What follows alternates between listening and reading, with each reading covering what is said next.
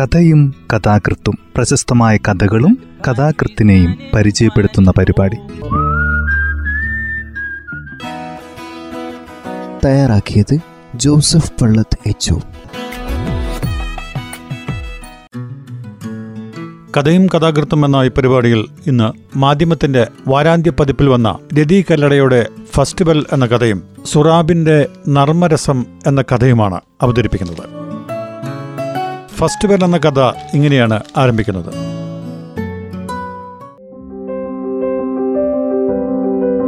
ടീപ്പോയിൽ നിന്ന് താക്കോലുമെടുത്ത് ജോലിക്കിറങ്ങാൻ നേരം മഴ കനത്തു. കാർ ഷെഡിലേക്ക് നടക്കാനാകാതെ അയാൾ വരാന്തയിൽ നിന്നു. തറവാട് വീട് പൊളിച്ചു പണിയുന്നതിന് മുൻപ് തെക്ക് വശത്ത് തൊഴുത്തിനോട് ചേർന്ന് താൽക്കാലികമായി ഉണ്ടാക്കിയ പഴയ ഷെഡ് ആണത്. സ്വന്തമായി ഒരു കാറ് വാങ്ങിച്ച സമയത്ത് ഗേറ്റിനടുത്തായി പണിത ആസ്പെറ്റോസ് മേഞ്ഞ ആ പഴയ ഷെഡിൽ തന്നെയാണ് അയാൾ ഇപ്പോഴും കാറിടുന്നത്. പുതിയ ഇരുനിര വീട് വെച്ചതിൽ ടൈൽസ് പതിച്ച ഷെഡുണ്ടെങ്കിലും ഭാര്യയുടെ ആൾട്ടോ കയ്യേറി. മഴയപ്പോഴേക്കും മാറി മാറി നേർത്തു. കനത്ത് പെയ്ത് തോരാമടിയായി. നവംബറിലെ സ്കൂൾ തുറക്കൽ മഴ ആഘോഷിക്കുകയാണ്. ഓൺലൈൻ ടീച്ചിങ് ആയതിനാൽ കുറേ നാളായിട്ട് സമയനിഷ്ഠയോടെ പുറത്തേക്ക് പോകേണ്ടതുകൊണ്ട് മഴയെപ്പറ്റി അത്രയ്ക്കൊന്നും ഉത്കണ്ഠപ്പെടേണ്ട ആവശ്യമുണ്ടായിരുന്നില്ല. പ്രളയം പോലും ഇന്ന് ശീലമായി പോയിരിക്കുന്നു. ഒന്നാം ക്ലാസ്സുകാരനായ മകന്റെ വർത്തമാനങ്ങളിൽ മഴ പ്രളയമാണ്. അവന്റെ കാഴ്ചകളിൽ അതാണല്ലോ. സിറ്റൗട്ടിൽ പതുപോലെ ചുരൽ കസേരയിൽ അച്ഛൻ. ഇരുകൈകളും മുകളിലേക്കാക്കി ചാരിക്കിടന്ന് അച്ഛനും മഴക്കാഴ്ചകളുടെ അതിവിദൂര ഓർമ്മകളുടെ സഞ്ചാരങ്ങളിൽ എവിടെയോ ആണെന്ന് തോന്നുന്നു. പ്രത്യേകിച്ച് അസുഖങ്ങളൊന്നും ഇല്ലാത്തിരുന്ന അമ്മ ഒട്ടും പ്രതീക്ഷിക്കാത്ത നേരത്ത് എന്നേക്കുമായി പോയതിൽ പിന്നെ അച്ഛൻ അങ്ങനെയാണ്.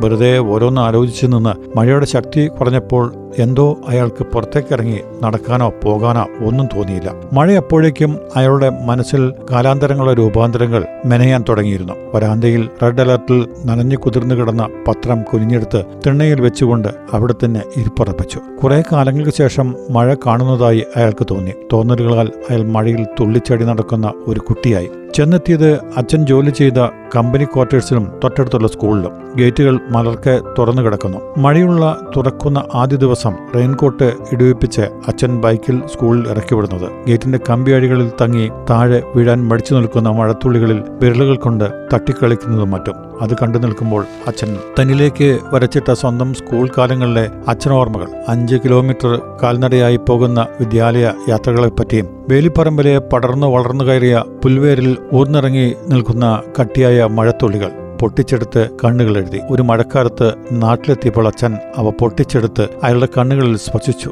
നനഞ്ഞ തണുത്ത ഓർമ്മത്തുള്ളികൾ അയാളുടെ മനസ്സിലെവിടെയോ ഖനീഭവിച്ചു. ബുധനാഴ്ചകളിലെ വെള്ള യൂണിഫോം ഫുട്ബോൾ ഗ്രൗണ്ടിൽ വഴുക്കി വീണ് ചെളിയിൽ കുഴഞ്ഞു നിന്നപ്പോൾ കൊണ്ടുപോകാൻ വന്ന അച്ഛൻ മടക്കയാത്രയിൽ പറയുന്നുണ്ടായിരുന്നു. പണ്ട് ഇടതടവില്ലാതെ ശക്തിയായി കോരിച്ചുരിയുന്ന കർക്കിട മഴയിൽ അച്ഛന്റെ കട്ടിയുള്ള യൂണിഫോം ട്രൗസർ കഴുകിയിട്ടത് ഉണക്കാതെ വന്നപ്പോൾ അച്ഛമ്മ പാത്യം പുറത്ത് ഉണക്കാനിട്ടതും കരിഞ്ഞു പോയതിനാൽ അന്ന് സ്കൂളിൽ പോകാൻ ഒരുങ്ങാതെ പൊട്ടിക്കരയേണ്ടി വന്നതിനെപ്പറ്റിയുമൊക്കെ സ്വന്തം കാരണം കൊണ്ടല്ലാതെ സ്കൂൾ മടങ്ങേണ്ടി വരുന്നത് തന്നെ സംബന്ധിച്ചിടത്തോളം സന്തോഷമാണെന്നോർത്ത് ചിരിച്ചതും. മദ്യപനൽ അവധി കഴിഞ്ഞ് സ്കൂൾ തുറന്നു ചെല്ലുമ്പോൾ അസംബ്ലി ഗ്രൗണ്ട് പച്ച കുറ്റിച്ചെടികൾ നിറഞ്ഞ് അവയിലൊക്കെ പുൽച്ചാടികൾ നടക്കുന്നുണ്ടാവും. കുട്ടികളോടൊപ്പം അവയെ പിടിച്ച് പോക്കറ്റിലിട്ട് രസിച്ചു നടന്നു. സ്കൂൾ മുറ്റത്തെ ഫിഷ് പോണ്ടിലെ കുഞ്ഞു തവളകൾ എത്തി നോക്കി. വോളിബോൾ ഗ്രൗണ്ടിലെ സിമന്റിലെ പായൽ നനവിൽ വാട്ടർ സ്ട്രൈറ്റ്സ് ഓടി നടന്നു. അതിനപ്പുറത്തെ ഫുട്ബോൾ ഗ്രൗണ്ടിലെ തെറിച്ചുപോയ പന്തെടുക്കാൻ വലിഞ്ഞു കയറുന്ന മതിലിലെ വഴുക്കലുകൾ കാലുകളിൽ. മഴയിൽ ഒടിഞ്ഞു വീണ വാഗമരക്കൊമ്പുകൾ ഉണങ്ങി ചീഞ്ഞു കൊഴിഞ്ഞ നീളൻ കായകൾ.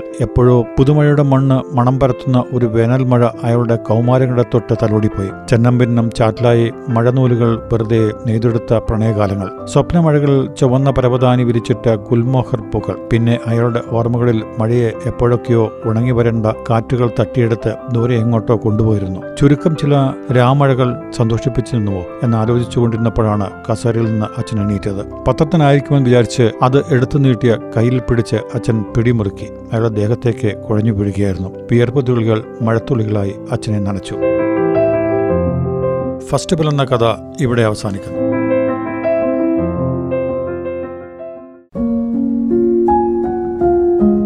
സുറാബിന്റെ നർമ്മരസമെന്ന കഥ ഇങ്ങനെയാണ് ആരംഭിക്കുന്നത്.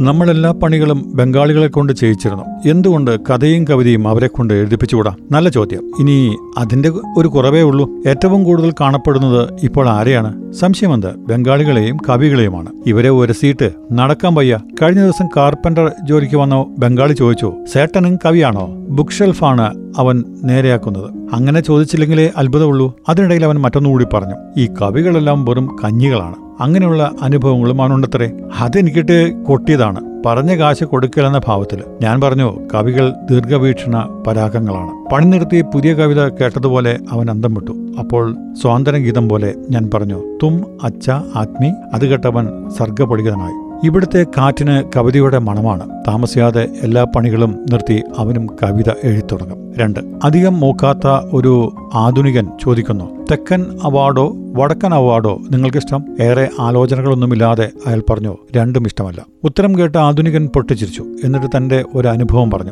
വർഷാവർഷം വളരെ പ്രസിദ്ധനായ ഒരു എഴുത്തുകാരന്റെ പേരിൽ കൊടുക്കുന്ന അവാർഡ്. അതിന് കൃതികൾ ക്ഷണിച്ചു. മൂന്ന് കോപ്പി അയക്കണം. കയ്യിൽ രണ്ടേ ഉള്ളൂ. അവാർഡ് കമ്മിറ്റിയെ വിളിച്ച് കാര്യം പറഞ്ഞു. കമ്മിറ്റി ഉടനെ മറുപടി കൊടുത്തു. ഈ വർഷം നിങ്ങൾ അയക്കണ്ട. കമ്മിറ്റിയുടെ മറുപടി കേട്ട് ആധുനികൻ ചിരിച്ചു. താനെന്താടോ ഇങ്ങനെ ചിരിക്കുന്നത്? ആധുനികൻ മറുപടി ഒന്നും പറഞ്ഞില്ല. പറഞ്ഞത് തന്നോട് തന്നെയായിരുന്നു. വിലപ്പെട്ട അവാർഡുകളൊക്കെ ഇങ്ങനെ ഭാഗം വെക്കപ്പെടുന്നുവോ?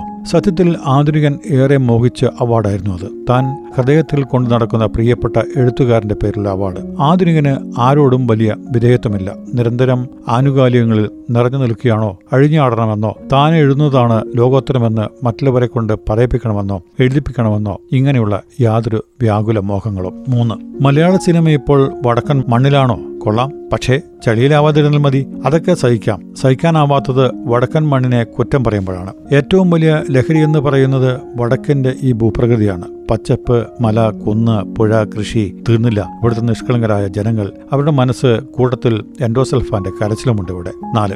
അയാൾ എന്തിനാണ് കാണുന്നവരെയെല്ലാം ഇങ്ങനെ വാരിപ്പുണരുന്നത്? അതൊരു കഥയാണ്. അയാൾക്ക് പണ്ട് അരിക്കച്ചവടമായിരുന്നു. എല്ലാം നഷ്ടപ്പെട്ട കാലം മാറിയപ്പോൾ അയാൾക്ക് തോന്നി കാണുന്നതെല്ലാം അരിച്ചാക്കുകളാണെന്ന്. ഇതിൽ ചില അരിച്ചാക്കുകൾ അതിബുദ്ധിമാന്മാരാണ് ചിലപ്പോൾ അരിച്ചാക്ക് അയാളെ കൊണ്ട് തന്നെ ഇടിപ്പിക്കും നടത്തിക്കും. അതിനിടയിലും അയാൾ വാരിപ്പണരാൻ ശ്രമിക്കും. അഞ്ച് നിങ്ങൾ പോകുന്ന യോഗത്തിൽ അധ്യക്ഷനെ ശ്രദ്ധിച്ചിട്ടുണ്ടോ? ഇല്ല. എന്നാൽ ഇനി ശ്രദ്ധിക്കണം. അയാൾ ഒരു സ്ഥിരം അധ്യക്ഷനായിരിക്കും സ്ഥിരം അഭിനേതാവ് എന്ന് പറയും പോലെ. അയാൾക്ക് ഇഷ്ടപ്പെട്ട വേഷമൊക്കെ ആദ്യം അഭിനയിച്ചു തീർക്കും. ബാക്കിയുള്ളവരുടെ വേഷങ്ങൾ അവസാന ഭാഗത്തേക്ക് നീക്കിവെക്കും ഇപ്പോൾ തിരിഞ്ഞില്ലേ? അധ്യക്ഷതയും ഒരു യോഗമാണ് സ്ഥിരം പ്രകടനം പോലെ. ആറ് കവി പറയുന്നു നിങ്ങൾക്ക് ചുറ്റും ശത്രുക്കളാണല്ലോ. എനിക്ക് ചുറ്റും വെള്ളപ്പൊക്കമാണെന്ന് പറഞ്ഞാൽ ഞാൻ വിശ്വസിക്കും. കാരണം എനിക്ക് നീന്താൻ അറിയില്ല. എന്നാൽ ഇത്രയും ശത്രുക്കൾ എവിടുന്ന് ഒഴുകി വരുന്നു? ഞാനിപ്പോൾ ഉടയാടകൾ മാറുന്നു. വേഷം മാറി തെയ്യമാകുന്നു. ചോര കുടിക്കുന്ന തെയ്യം.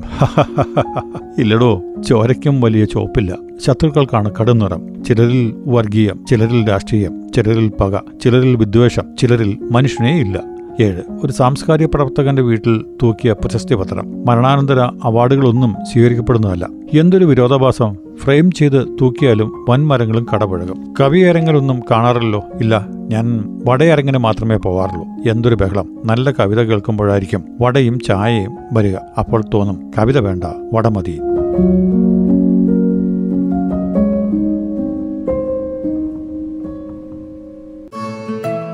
കഥ ഇവിടെ അവസാനിക്കുന്നു.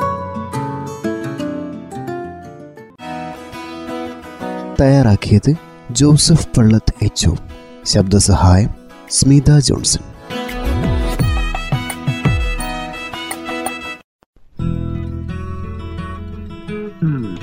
കഥയും കഥാകൃത്തും പ്രശസ്തമായ കഥകളും കഥാകൃത്തിനെയും പരിചയപ്പെടുത്തുന്ന പരിപാടി.